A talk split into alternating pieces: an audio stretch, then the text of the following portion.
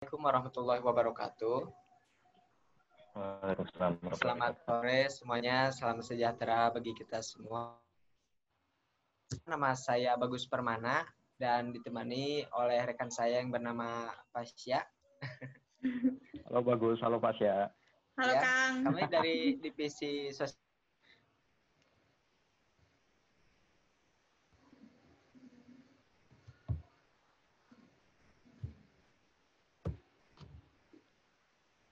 Ketua Forum Diskusi Ilmiah Hukum Universitas Singaperbangsa. Kang, sehat? Alhamdulillah, luar biasa. Allahu Akbar. Oke, sedikit. Jadi, seperti yang kita masa pandemi, banyak program kerja yang diorganisasi termasuk di proker-proker kami ini, Kang. Jadi kami memutuskan daripada menghayati proker yang tenggelam lah. Mending kami bikin podcast yang diharapkan bisa mendapatkan pandangan baru lah terkait dengan jalannya hukum di Indonesia ini. Amin. Oke, langsung aja ya, Kang. Biar nanti yang nonton bisa tahu gitu lebih jauh tentang Akang ini. Mangga kepada Kakanda Pasya untuk membacakan CV dari narasumber kita. Oke, makasih Bagus sudah kasih kesempatan buat bacain CV. Berikut CV moderator saya bacakan. Nama Aditya Oktavianto, lahir pada tanggal 18 Oktober 1999 di Indramayu, anak ketiga dari 4 bersaudara, menyukai aktivitas berenang dan berdiskusi, menggemari karya outdoor Eiichiro Oda One Piece. Alamat Desa Sasak Mijan RT atau RW 023/009, Desa Anjatan Utara, Kecamatan Anjatan, Kabupaten Indramayu. Kode pos 45256. Nomor telepon 0821 1266 80618. Email oa@aditya18@gmail.com. Pengalaman Ketua Umum Forum Diskusi Ilmiah Hukum Fakultas Hukum Universitas Singaperbangsa Karawang 2019 sampai sekarang, Ketua Umum Letter E Komunitas Mahasiswa Cirebon, Indramayu, Majalengka, Kuningan 2019 sampai sekarang, Pengurus Formika Forum Mahasiswa Indramayu Karawang 2019 sampai sekarang, Pradana Ketua Pramuka Penegak Gugus Depan Arya Wiralorda 2016 sampai 2017, Pratama Ketua Pramuka Penggalang Gugus Depan Arya Insinyur Soekarno, Ketua 2013 sampai 2014, Wakil Senat PKKBN Angkatan 2 Kabupaten Indramayu 2016, Pendidikan S1 Ilmu Hukum Universitas Singaperbangsa Karawang 2018 sampai sekarang, SMA Negeri 1 Sindang 2015 sampai 2018,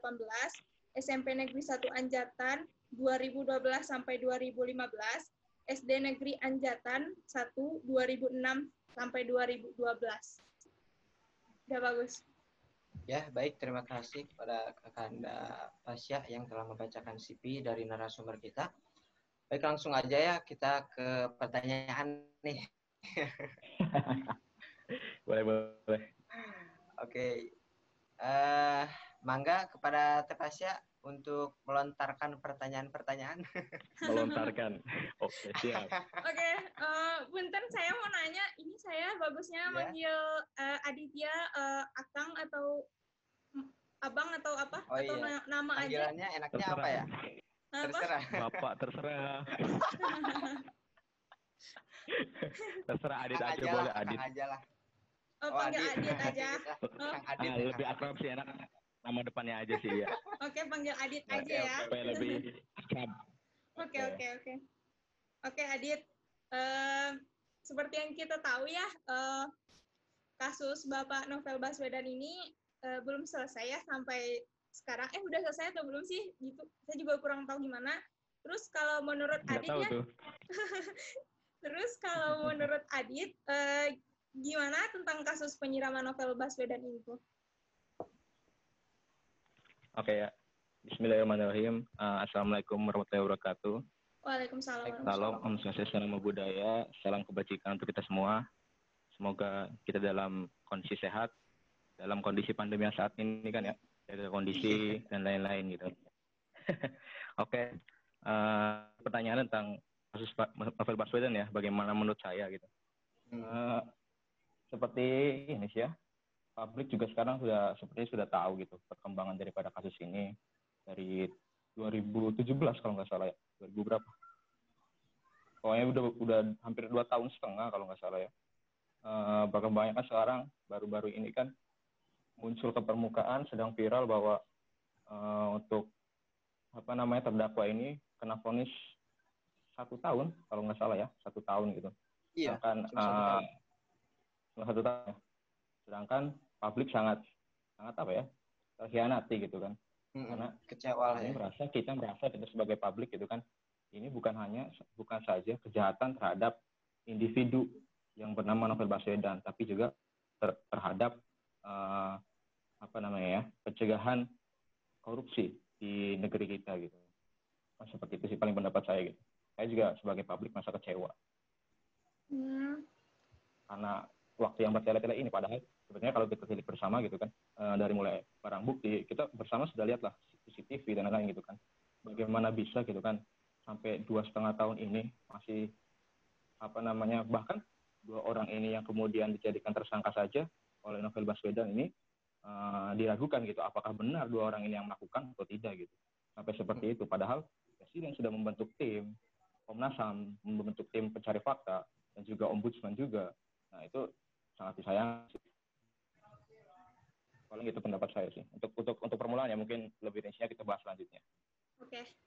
Terus unsur ketidaksengajaan yang diutarakan hukum tergugat itu gimana menurut Adit itu? Oh iya. Menurut kalian gimana? Ya. Ketidaksengajaan. Ya enggak. Kemudian ada video 2 orang ini menyiram tanda kutip air keras ya. Air keras pada Novel Baswedan gitu, apakah itu perbuatan yang disengaja atau tidak sengaja gitu? Iya. Mangga ladies first. Ya, kalau menurut saya itu mah disengaja ya. Kenapa? Karena kan ada pernah nonton di YouTube gitu, katanya kalau mau masuk ke rumah Bapak Novel Baswedan ini tuh jalannya dihambat-hambat gitu. Kalau misalnya sedangkan orang yang udah lama tinggal di situ aja perlu waktu lama buat menghafal itu, berarti sebenarnya kejadian itu tuh udah direncanakan gitu. Kalau menurut aku sih gitu. Gimana menurut Bagus?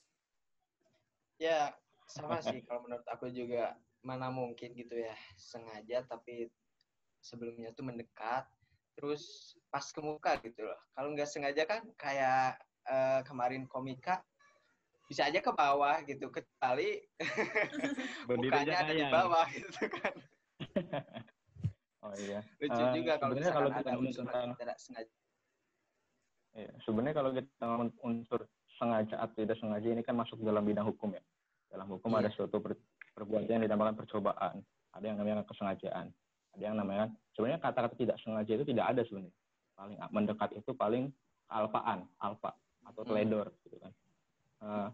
Kita sekalian belajar hukum gitu kan.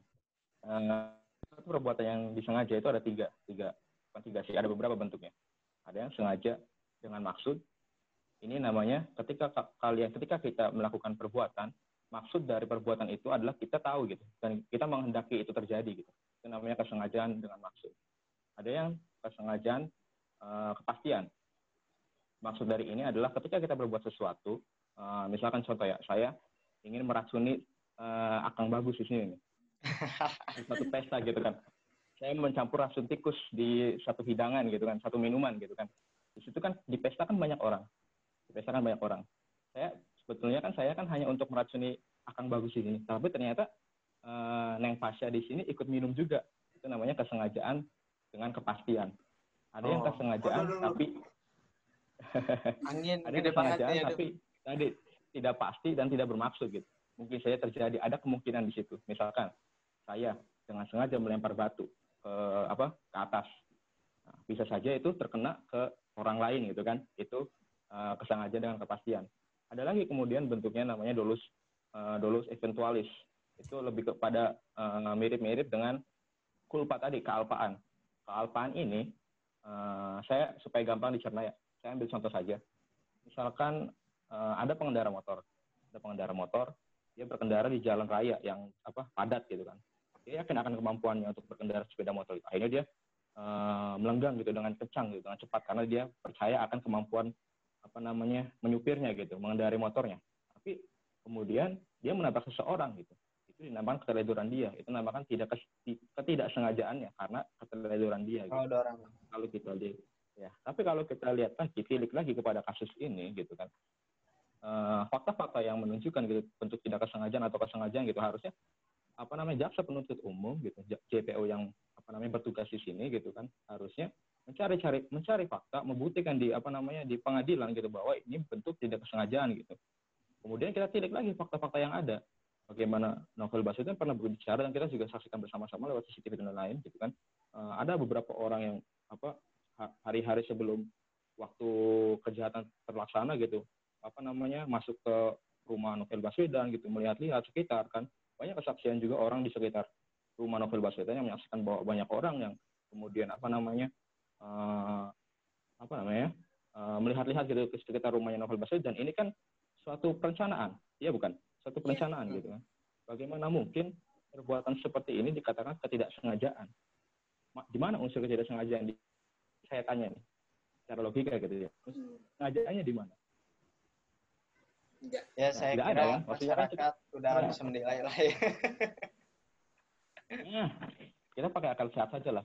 Kita diberikan akal sehat oleh Maha Kuasa kan, yang membedakan kita dengan makhluk-makhluk yang lain gitu kan. Gunakanlah akal sehat kita gitu kan. Bagaimana mungkin fakta-fakta yang sudah ada nih kita kaji bersama coba. Bah, tidak perlu mengkaji secara secara teoritis atau secara keilmuan yang lebih mendalam gitu, secara akal sehat justru malah bertele-tele ya. Bagaimana mungkin tadi fakta-fakta yang sudah ada gitu. Iya, makanya kan. Seperti itu sih untuk tidak sengajaan gitu kan.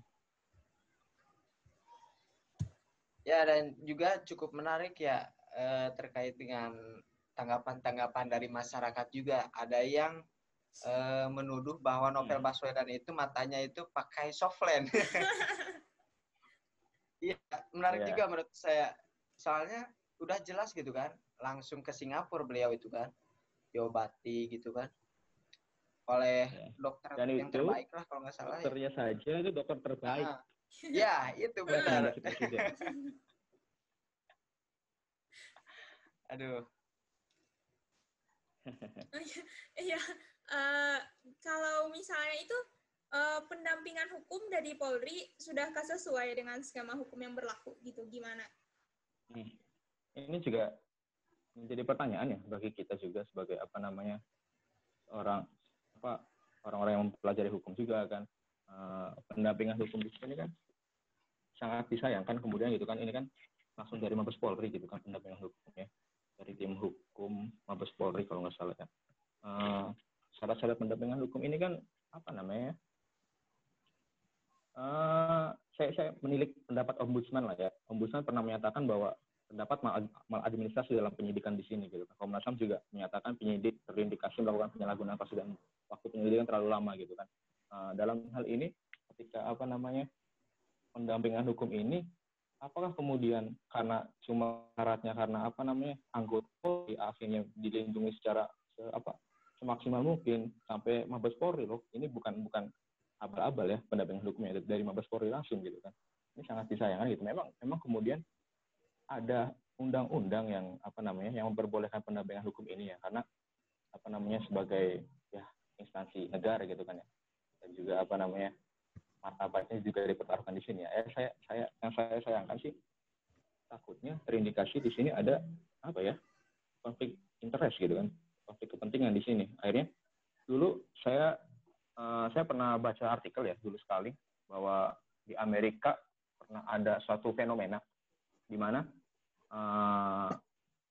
kepolisian atau aparat ya kepolisian itu melindungi rekan-rekan sekerjanya, rekan-rekan sejamatnya, ketika rekan-rekannya ini melakukan tindak-tindak kejahatan. Nah, saya takutkan gitu kan, ketika kita melihat kasus ini yang sekarang gitu kan, praktek ini yang dulu pernah viral di Amerika gitu kan, menjadi sama gitu. instansi, akhirnya Mabes Polri atau ya saya tidak mau menuduh atau apa ya, saya takutkan gitu kan, akhirnya tadi melindungi daripada nama baik instansinya saja gitu, bukan dalam penegakan hukum. Itu yang saya sayangkan sih, yang saya takutkan. Terus gimana, kan kalau yang saya pernah juga nonton di itu di YouTube di Mata Najwa, katanya yang kan si korbannya kan Bapak Novel ini. Nah, Bapak Novel juga didampingin sama polisi. Nah, ada juga si tersangka ini juga didampingin sama polisi. Sebenarnya kalau misalnya di dalam suatu pengadilan tuh yang berhak didampingi polisi itu siapa, atau kedua-duanya, atau gimana sih sebenarnya? Saya singkat saja supaya apa dasar yang ngerti aja ya. Ketika sudah di pengadilan, sebenarnya orang-orang yang berada di pengadilan ini ada yang namanya jaksa penuntut umum, JPU. JPU ini di pihak daripada penggugat, Novel Baswedan tentunya. Dan kemudian tergugat, atau kemudian ketika sudah didakwakan oleh hakim menjadi terdakwa, atau kalau kemudian sudah diputus menjadi tersangka gitu kan. Ini tentunya dua orang tadi yang kita bicarakan di muka kan. Ini kemudian para tergugat ini bisa didampingi oleh kuasa hukum. Kuasa hukum ini bisa dari tadi kepolisian, dari firma hukum, atau dari dari lembaga bantuan hukum LBH. Ada juga kemudian hakim kan ya, hakim. Sebenarnya kalau ngomong dibantu kepolisian atau tidak gitu kan, tadi ada jaksa, ada Polri. Tergugat gitu kan, dalam hal ini tergugat karena tergugat anggota Polri, maka dari itu mendapat bantuan hukum lah dari Polri, seperti itu sih paling.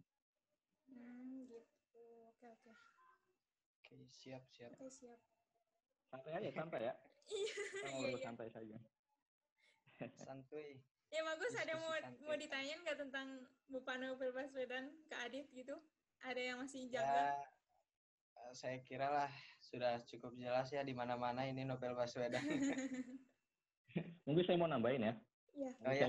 Supaya kita juga agak melek sedikit gitu kan. Di awal itu JPU menggunakan pasal 170. 170 ini bunyinya pokoknya tentang pengeroyokan gitu. Pengeroyokan. Sedangkan pengeroyokan ini unsur daripada delik ini harus dipenuhi ketika dua orang atau satu orang lebih gitu kan ya, melakukan perbuatan. Ketika kita tilik lagi coba kasus yang Novel Baswedan ini, yang melakukan penyiraman berapa orang yang melakukan delik?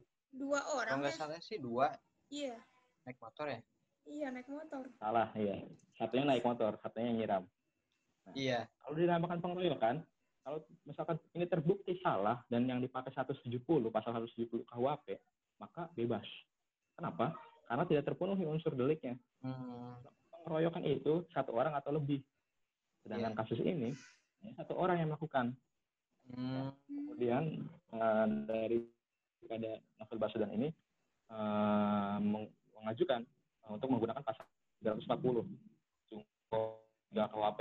340 itu adalah pembunuhan berencana.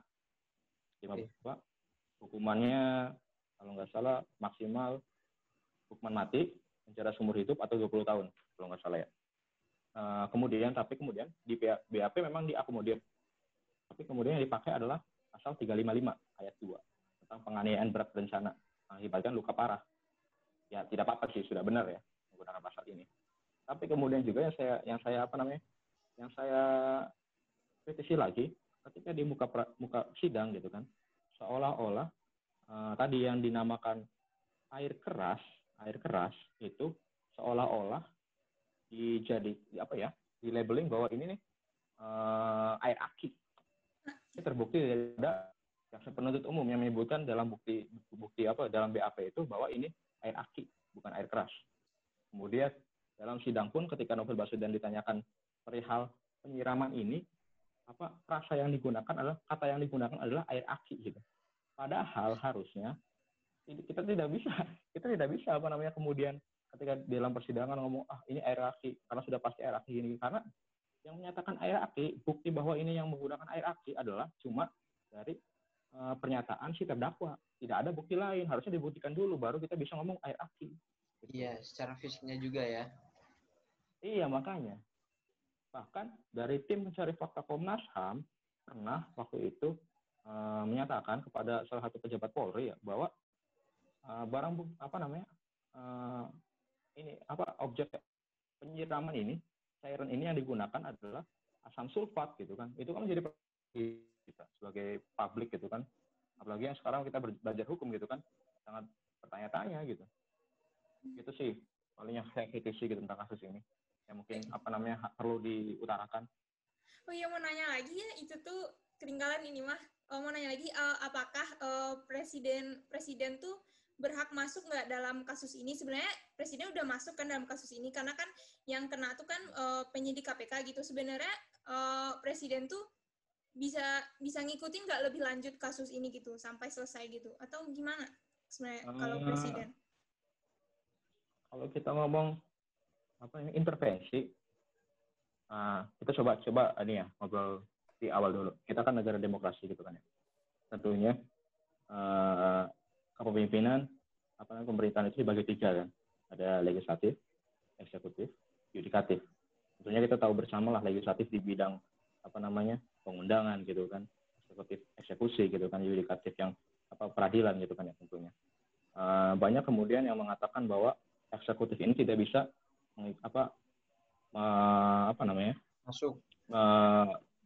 masuk ke ranah-ranah yang lain gitu. Tapi dalam hal ini sebenarnya dalam penegakan hukum dulu juga waktu yang kemarin itu kemudian muncul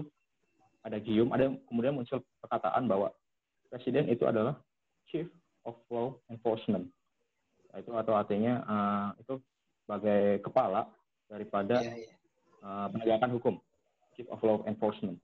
Dalam hal ini memang tidak bisa mempengaruhi proses hukumnya gitu. Tidak bisa mempengaruhi hasil daripada apa namanya pengadilan ini. Namun kemudian presiden ini bisa memberikan apa namanya suatu sokongan, suatu dorongan gitu untuk mempercepat proses daripada penyelesaian kasus ini gitu. Karena public interest juga publik juga mendorong untuk kemudian kasus ini diselesaikan gitu kan. Itu sih paling. Memang untuk di proses persidangan atau apa sih memang tidak bisa diintervensi oleh presiden. Tapi kemudian misalkan tadi presiden membentuk tim tim pencari fakta atau apa, itu bisa dilakukan oleh presiden gitu untuk mempercepat kasus ini. Oh iya paham. Oke, makasih ya Dit. Ya semoga pandangan kita yang ada di sini maupun nanti penonton bisa lebih tercerahkan lah. Iya. Oh iya, disclaimer. Tadi lupa saya disclaimer dulu ya. Ini kan kita diskusi kan ya. Iya, iya. Gitu kan, ini diskusi gitu kan. Diskusi keilmuan gitu kan. Emang ada kalanya benar dan salah mungkin dalam diskusi itu wajar. Oh kan? Iya, benar. Iya, benar. Salah mungkin bisa dikoreksi gitu kan ya. Ini tidak bisa dijadikan patokan mutlak gitu kan ya. Harus cari referensi lain gitu kan. Takutnya saya diserang gitu kan karena menggunakan pendapat gitu kan. Iya benar sih, harus hati-hati juga ya, karena udah banyak yang kepeleset ini. Iya makanya hati-hati itu awas tukang bakso. Ya baik, terima kasih Bung Aditya. Mari kita lanjut ke pertanyaan kedua. Ini tentang Omnibus Law ya. Seperti yang kita ketahui bahwa draft Omnibus Law sudah pembahasan akhir udah dibahas dalam tahap akhir oleh DPR. Itu gimana menurut Adit? Menurut kalian gimana? Kalau menurut aku sih DPR di sini kurang peka sama suara masyarakat. Pada masyarakat udah nyampein aspirasi, cuman nggak peka aja DPR-nya gitu. Kalian sudah baca draftnya belum? Belum sih. Pasti waktu itu udah sempat, tapi udah lupa. Tapi memang banyak sih. Ditonton lagi. Iya. Pasalnya juga banyak sih. Nah, ini sih saya juga menyayangkan ketika dulu ini ribut-ribut kalau nggak salah. Ini ketika 100 hari jabatan presiden sekarang ya, 100 hari kalau nggak salah ribut-ributnya. Sangat disayangkan waktu itu bahkan tidak ada draftnya waktu itu. Padahal harusnya saya lupa pasalnya berapa ya di Undang-Undang Nomor 12 tahun 11 kalau nggak salah. partisipan daripada publik, partisipan daripada masyarakat itu harusnya bukan hanya ketika undang-undang ini apa dalam tahap pembahasan. Karena undang-undang ada beberapa tahap ya, ada perencanaan, ada pembahasan sampai pengundang-undangan kan. Nah, memang ketika kita melihat sekarang daripada tahun-tahun sebelumnya gitu kan, wah sangat maju, sangat kemajuan lah bagi kita sebagai masyarakat gitu kan. Karena kemudian berpartisipasi daripada pengundang-undangan ini gitu, daripada undang-undang ini gitu kan. Namun sangat disayangkan karena dalam Undang-Undang 12 tahun 11 itu ada kemudian perkataan full partisipan. Dalam artian full partisipan ini harusnya masyarakat ini mengawal daripada tahap perencanaan, daripada tahap yang paling awal lah, paling awal sampai paling akhir gitu. Sedangkan waktu itu di hari 100 hari masa pemerintahan Bapak Jokowi dan Ma'ruf Amin gitu kan, bahkan draftnya saja tidak ada, bahkan ada yang palsu.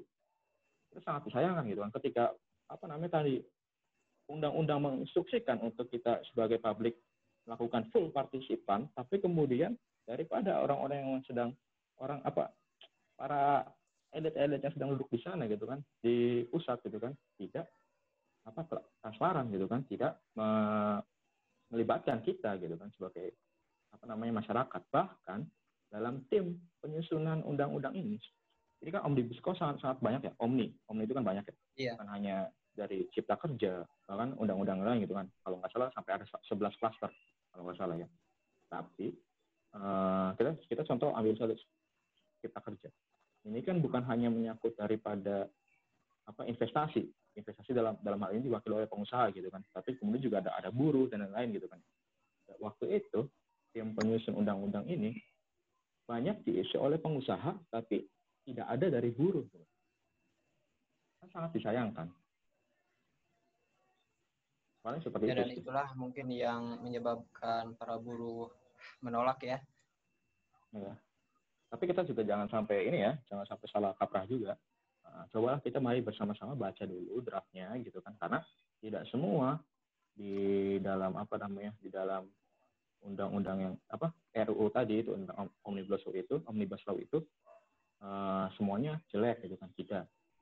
Kemarin juga saya agak concern juga ketika KUHP gitu, RUU KUHP ya, waktu itu kan demo besar-besaran gitu kan, rekan-rekan kita kan perjuangan tentang RUU KUHP gitu kan.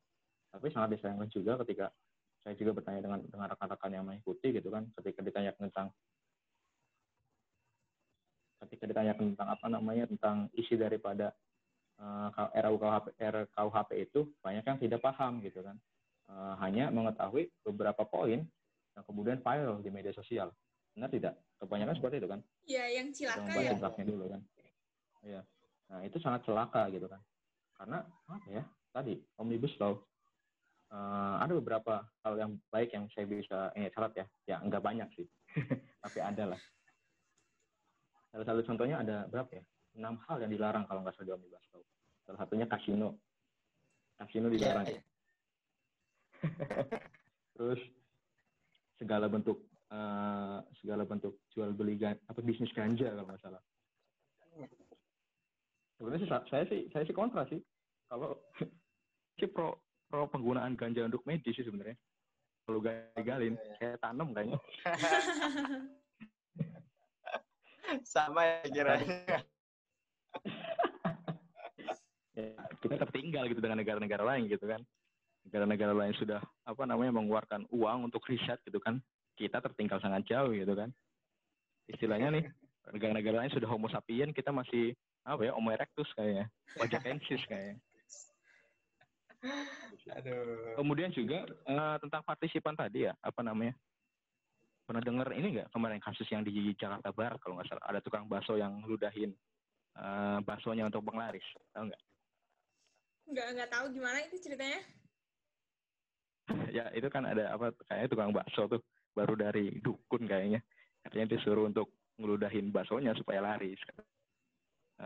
Itu kan saya analogikan gitu kan, ketika sekarang kan bentar lagi kan akan diadakan pilkada dan pemilihan selanjutnya gitu kan ya. Ketika partisipan atau pendapat publik ini harusnya didengar ke masyarakat ke pembuat undang-undang atau pemerintah gitu kan, tidak mungkin seluruh masyarakat Indonesia itu suaranya harus didengar kan. Makanya ada perwakilan kita gitu kan di DPR. Makanya ketika memilih memilih pemimpin-pemimpin tadi yang di DPR lah, di pemerintahan tadi, jangan mau diludahin, jangan mau dijadiin penglaris. Pilih yang benar. Nah, saya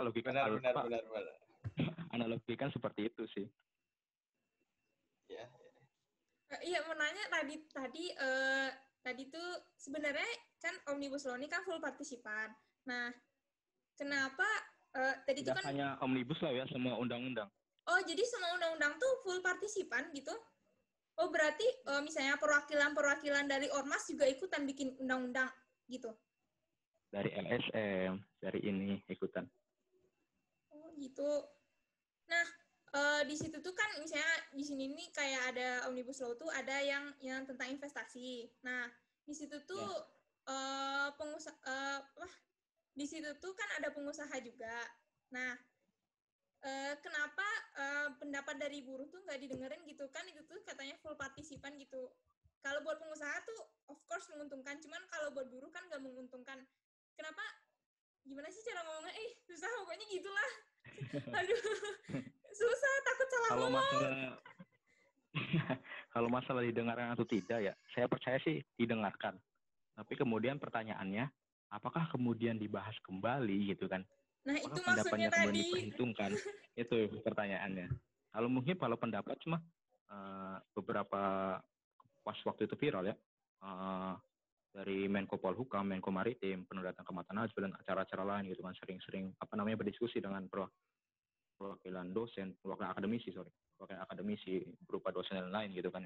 Ya, pendapat sih menurut saya pasti didengar ya. Tapi kemudian apakah menjadi bahan pertimbangan kembali gitu kan daripada pendapat-pendapat ini gitu kan, itu yang menjadi pertanyaan paling. Terus gini kan, kalau misalnya di masa pandemi ini DPR juga masih itu kan masih bahas tentang omnibus law kan, masih ngelanjutin kan, ya kan? Nah gimana ya cara ngomongnya, aduh susah ngomongnya, aduh gini. Kan waktu masa COVID ini si DPR pada bahas omnibus law ini masih ngelanjutin gitu kan, terus si buru-buru nggak pada demo lagi kan, tapi udah nggak demo lagi nih. Terus saya saya nonton lagi, katanya si buru-buru ini pada demo lagi, dan itu tuh gimana kelanjutannya? Itu tuh DPR mau bahas lagi atau nggak sih, atau mau diakhirin aja gitu? Susah aduh. Waktu itu kan, waktu demo besar-besaran itu kan ada beberapa rancangan undang-undang yang kita perjuangkan ya, kita ini kan aspirasikan ya. Beberapa di antaranya RKUHP, terus ada undang-undang PKS, RUU PKS, dan juga KPK, kemudian ada omnibus law kan ya, selanjutnya gitu kan. Ya. Kalau waktu itu sebenarnya kan tidak dihentikan atau tidak dicabut gitu kan, tapi kalau nggak salah ya, mungkin kalau salah dikoreksi gitu kan, tapi ditunda gitu untuk pengesahannya, paling seperti itu sih. Oke, makasih ya Aditya. Aduh, grogi, asli grogi, tau nggak? Santai, kita ngobrol santai aja. Sok ambil makannya, ambil minumnya, anggap rumah sendiri, kan emang rumah sendiri gitu. Iya. Udah cukup. Pasya. Udah bagus, ada yang mau ditanya lagi, Sok? Ada dong. Terkait One Piece nih.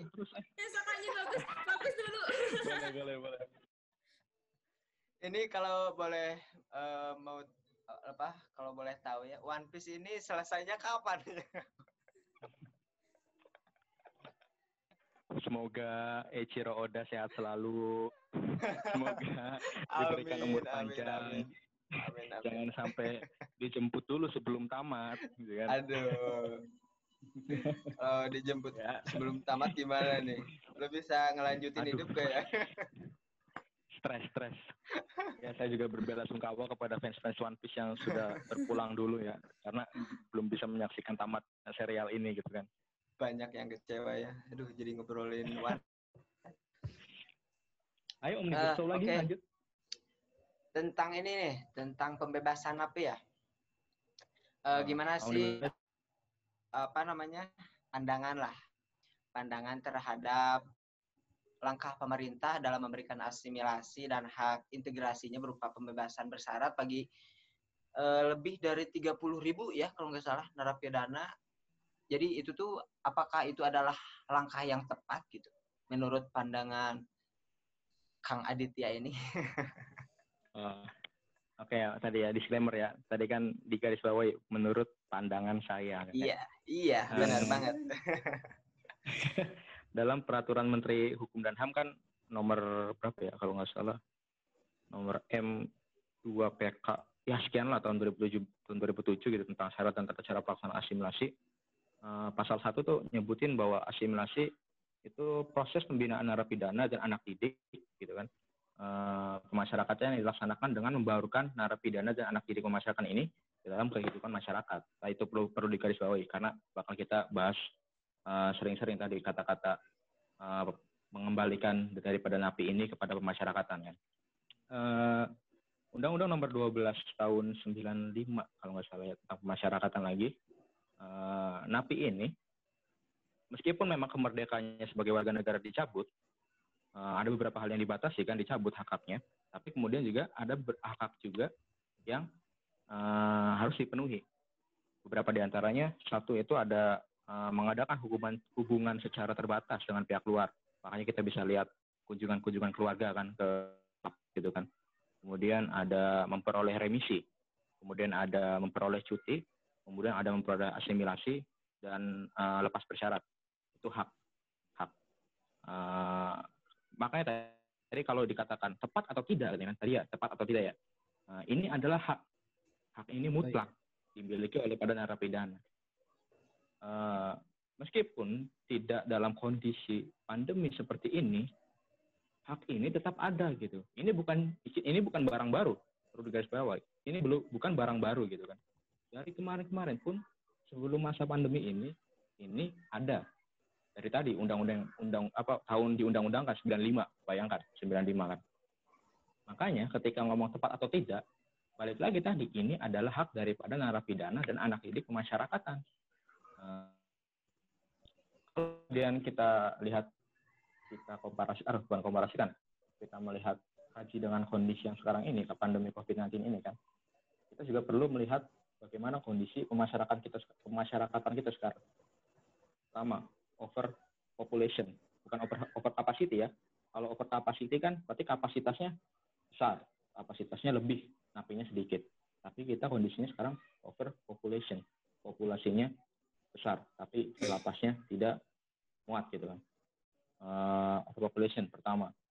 Kemudian daripada ekonomi, nah kita tahu sendiri, kita paham lah bagaimana ekonomi sekarang gitu kan di masa COVID-19 gitu kan, bukan hanya satu saja gitu kan, tapi global gitu. Iya, dunia ya. Ya jadi ya, sedikit global, juga ya. Tadi maksudnya langkah tepat atau tidaknya, maksudnya itu kan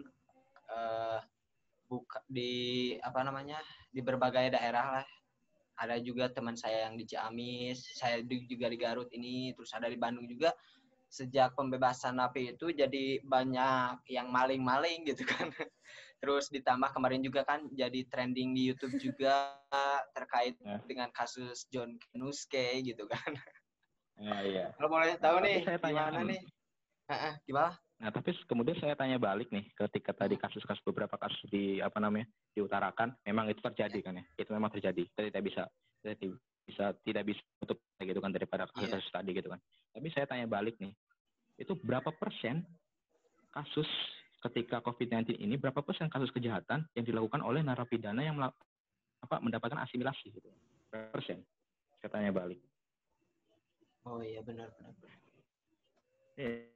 Memang kemudian kita juga perlu melihat bagaimana publik merespon daripada asimilasi ini kan. Rasa takut wajar, tidak aman wajar.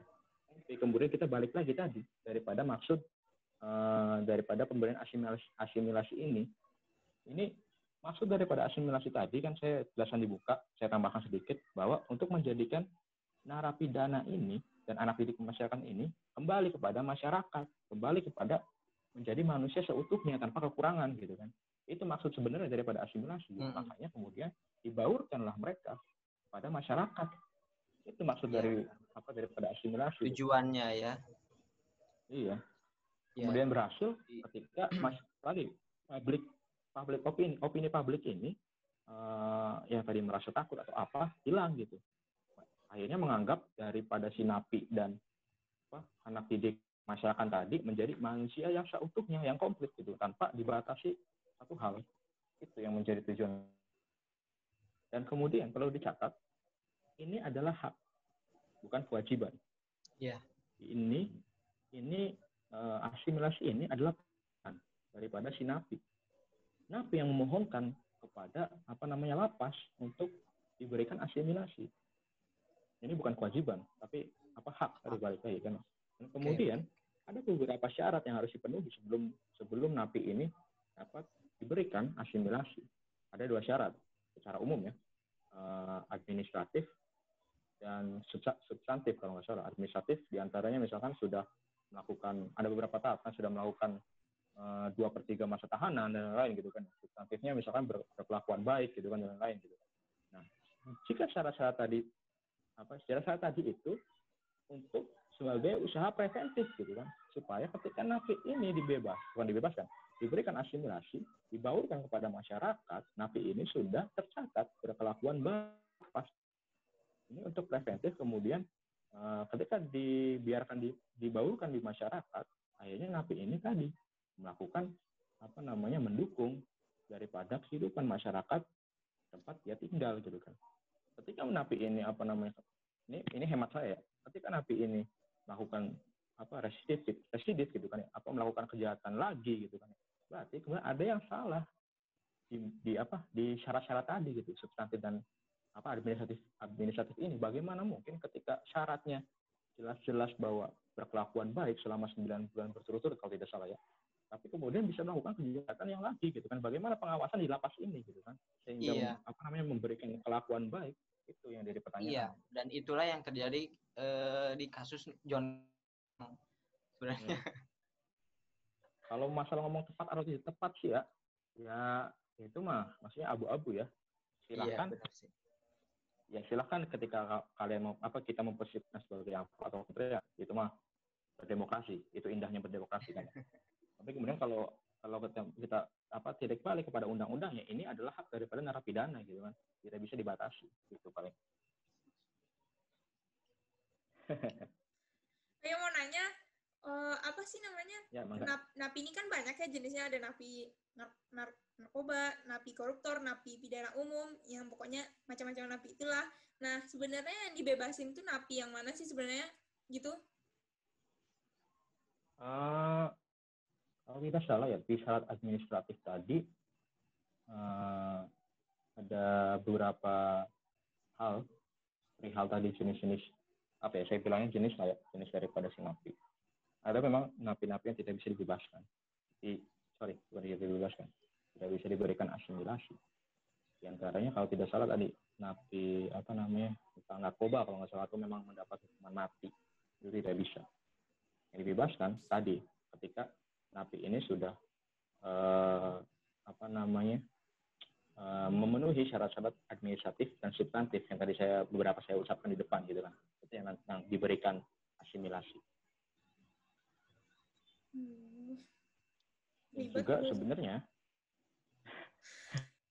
Dan sebenarnya kalian pernah lihat film yang ketika penjara Jawa Barat. Ketika itu kan banyak nih film-film kita ditunjukkan bagaimana kehidupan di di lapas ya, di tahanan gitu kan, bagaimana kerja berat kayak gitu ya. Nah, sebenarnya asimilasi juga harusnya seperti itu, dalam artian waktu itu ada lapas kalau nggak salah di Jakarta ya, di satu daerah di Jakarta, di situ ada satu perkebunan. Nah, itu yang digunakan oleh napi-napi yang tadi diberikan asimilasi, integrasi, untuk melakukan kerja di situ. Nah. Kemudian membaurkan dirinya kepada masyarakat. Itu sih, Bang. Sebenarnya seperti itu sih yang idealnya. Iya, diberikan apa profesi gitu kan, sehingga ketika dia lepas daripada apa namanya masanya habis gitu, dia bisa memberdayakan dirinya di masyarakat. Ya. Harusnya seperti itu. Biar bisa jadi lebih produktif juga ya, lumayan ya untuk masyarakatnya. Atau bikin ya, APD gitu ya buat dokter-dokter gitu. Kayak napi di Malaysia jadi gitu kan. Jadi volunteer kan. Di apa namanya? Kemarin di apa namanya? Wisma Atlet lumayan digaji. Iya, daripada ngelakuin kejahatan lagi. Daripada kayak kita kan. Daripada kita gabut ya. Iya. Tapi sekarang kan kita sedang diskusi kayak moga-moga produktif gitu kan. Amin. Ya, amin. Ya gimana nih kira-kira sekarang Kang Aditya lagi sibuk apa nih di Indramayu? Di Indramayu kan ya? Karena saya lagi di Karawang sih sekarang. Oh, lagi di Karawang. Saya lagi di Bali. Tadi sih bicara ya. Kenapa? Ya lanjut lah. Tadi kan bicara bahwa program-program susah dilaksanakan ya, bener nggak? Iya, tercancel atau tergantikan. Banyak omongan, kawan-kawan rekan-rekan saya di sini juga ngomong, oh sekarang kita nih angkatan gagal katanya kan, karena program kerja kita terlaksana kan. Ya. Apalagi sekarang juga keluar surat kan dari Mendikbud kan, perkuliahan online lagi. Ya. Bayangkan coba, musang. Kalian kalau musyawarah namanya apa? Musang, musma? Mumas ya? Mumas. Coba online, gimana coba? Gitu ya, gimana? Belum kebayang sampai sekarang. Jangankan mumas, yang dekat aja sekarang nih, masa orientasi mahasiswa nih. Gimana nih? Ayo. Ya, abang-abang kita sedang harusnya melaksanakan KKN kan? Iya. Ayo. Pengen ini juga pengen lulus juga, sidang-sidang sekarang online juga kan. Makanya saya juga sekarang lagi sibuk menyesuaikan program-program sih di Karawang, sengaja untuk ngobrolin beberapa hal ya, tentang program kami. Kesibukan lain sih masih nontonin One Piece sampai sekarang. Itu tiap malam kayaknya, tiap minggu malam. Tiap hari Jumat. Oh. One Piece ini berapa episode sih? Saya nggak tahu. Berapa episode sih One Piece? Nggak ngikutin. Pas jauh. 900-an. Nggak tahu kapan lah. Kayaknya sih sampai zaman cucu kita kayaknya sih. Jangan-jangan kayak sinetron Indonesia. Nggak selesai. Mungkin diskusi kita hari ini kurang lebih seperti itu ya Kang. Semoga bermanfaatlah bagi yang menonton maupun dari kita yang ada di sini. Saya ucapkan terima kasih banyak ya Kang atas sempat hadir gitu di sini, bersedia untuk berdiskusi santuy dengan kita. Berdiskusi grogi gimana ya? Saya yang grogi nih. Enggak lah. Saya juga terima kasih sudah untuk dapat berbincang dengan Sospol ya. Iya. Yeah. Sospol. Prodi Kewirausahaan. Iya, yeah. Sospol iya, aset. Oh, aset Sospol ya. Semoga bermanfaat gitu kan ya. Bermanfaat bagi kita, bagi pendengar juga kan. Terus juga tadi disclaimer kan bahwa kemudian ini kan diskusi gitu kan ya. Kalau salah bener sih. Biasa kan, kalau kemudian ada salah-salah yang mohon maaf itu kan bisa dikoreksi gitu.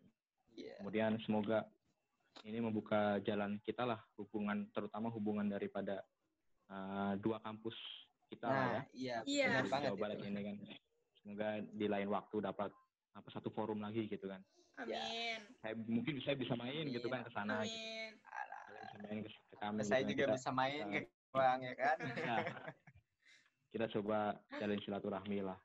Lebih-lebih untuk dua kampus ini membuka jalan gitu, membuka pintu ya, dan semoga lah masyarakat sekarang juga kan udah pada pinter-pinter ya, udah bisa ambil baiknya buang buruknya lah ya. sekitar 40%, udah gitu 60%. Masih bagus, benar. Bagus, benar. Iya, mangga. Ini ada mau ditanya satu lagi. Ini satu lagi, bener dah.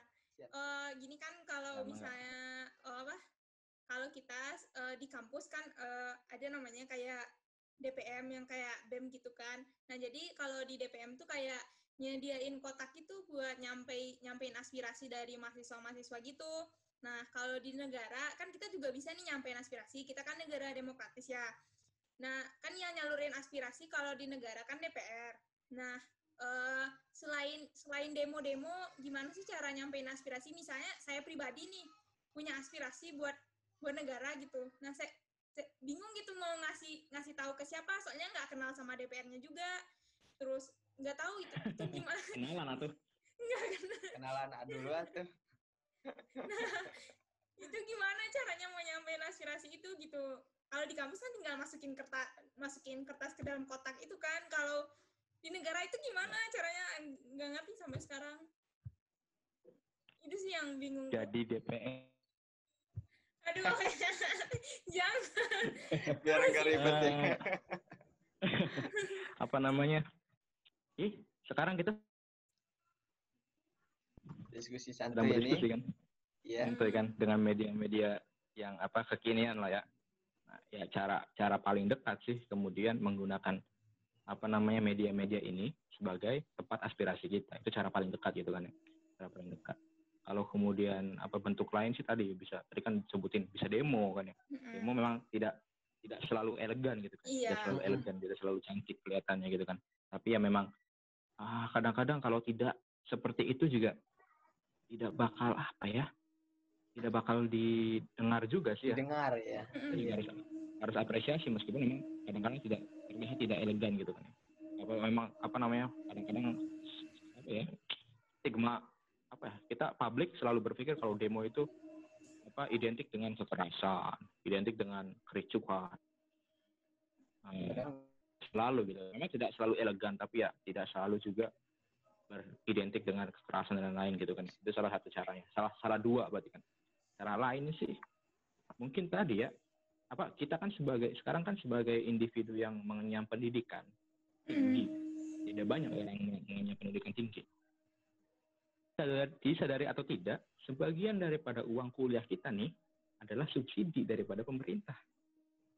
Uangnya dari mana? Dari dana abadi pendidikan kalau nggak salah. Itu kan diambil daripada uang masyarakat kan, melalui pajak dan lain-lain kan. Makanya kemudian kita sebagai orang-orang yang punya pendidikan tinggi gitu kan harus tadi kan proses daripada pengundang-undangan ini ada perencanaan penyusunan dalam hal ini dan bahan yang digunakan naskah akademik. Nah, itulah tugas kita gitu kan. Ketika kita memiliki pendapat gitu, coba tuangkan kepada menjadi naskah akademik gitu kan. Lupakan ilah atau kemudian bisa digunakan sebagai bahan daripada itu sih. Oh gitu caranya, ribet juga ya caranya, harus bikin KTI juga gitu. Nggak, saya dulu pernah gitu. Nggak, lanjut. Nggak. Ya kita kan sebagai orang yang terdidik gitu kan, yang punya pendidikan tinggi ya. Itulah dunia kita di situ gitu kan. Kalau mau secara elegan ya di situ, dan juga dampaknya juga bakal masif ketika hasil yang kita buat gitu, yang kita hasilkan ini bisa dipakai gitu kan. Itu kebanggaan bagi kita dan negara gitu. Berarti kata-kata gue ini banget terlalu berkelas kata-katanya. Nah, berarti waktu itu saya juga pernah nekat gitu ya, memang benar-benar nggak tahu, pernah DM salah satu anggota DPR, nggak pernah dibalas, nggak tahu gimana caranya. Oh berarti kita harus. Jadi solusi yang terbaik kita jadi DPR aja ya. Aduh, ribet urusannya. Ya saya doakan sih kawan-kawan, rekan-rekan di sana juga, kawan-kawan saya juga bisa duduki kursi pemerintahan gitu kan. Amin. Ketika sukses gitu kan di kursi pemerintahan, kemudian jangan sampai hilanglah akal sehat gitu kan. Kadang-kadang memang apa namanya, benar. Apalagi dunia saya nih, dunia hukum kan ya. Kadang-kadang kita sering diskusi tentang ngomonginlah korupsi lah atau apa. Tapi kemudian karena kita masih tidak duduk di kursi-kursi dewan tadi, kita tidak bisa merasakan pressure-nya gitu. Bisa aja ketika kita duduk di kursi dewan tadi menjadi orang yang berbeda gitu kan ya. Iya, jadi orang yang berbeda ya. jangan sampai lah. Makanya kemudian saya wanti-wanti jangan sampai hilang akal sehat, entah dimanapun kalian berada gitu. Ya benar itu sih. Oke, makasih Adit udah menjawab rasa penasaran aku selama ini. Ya. Akhirnya sama-sama bisa tidur tenang ya.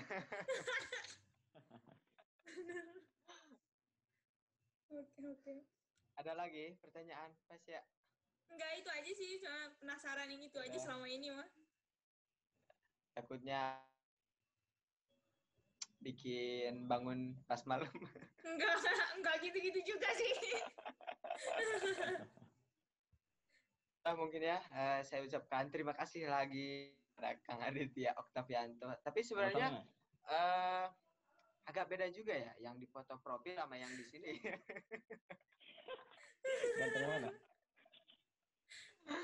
Aduh, seperti orang yang berbeda padahal. Bedanya dalam artian baik atau itu nanti lah kita obrolinnya ya. Ya udah, mungkin saya tutup diskusi santuy kita ini dengan bacaan alhamdulillah ya. Alhamdulillah, semoga kita nanti bisa diskusi santuy lagi di lain waktu.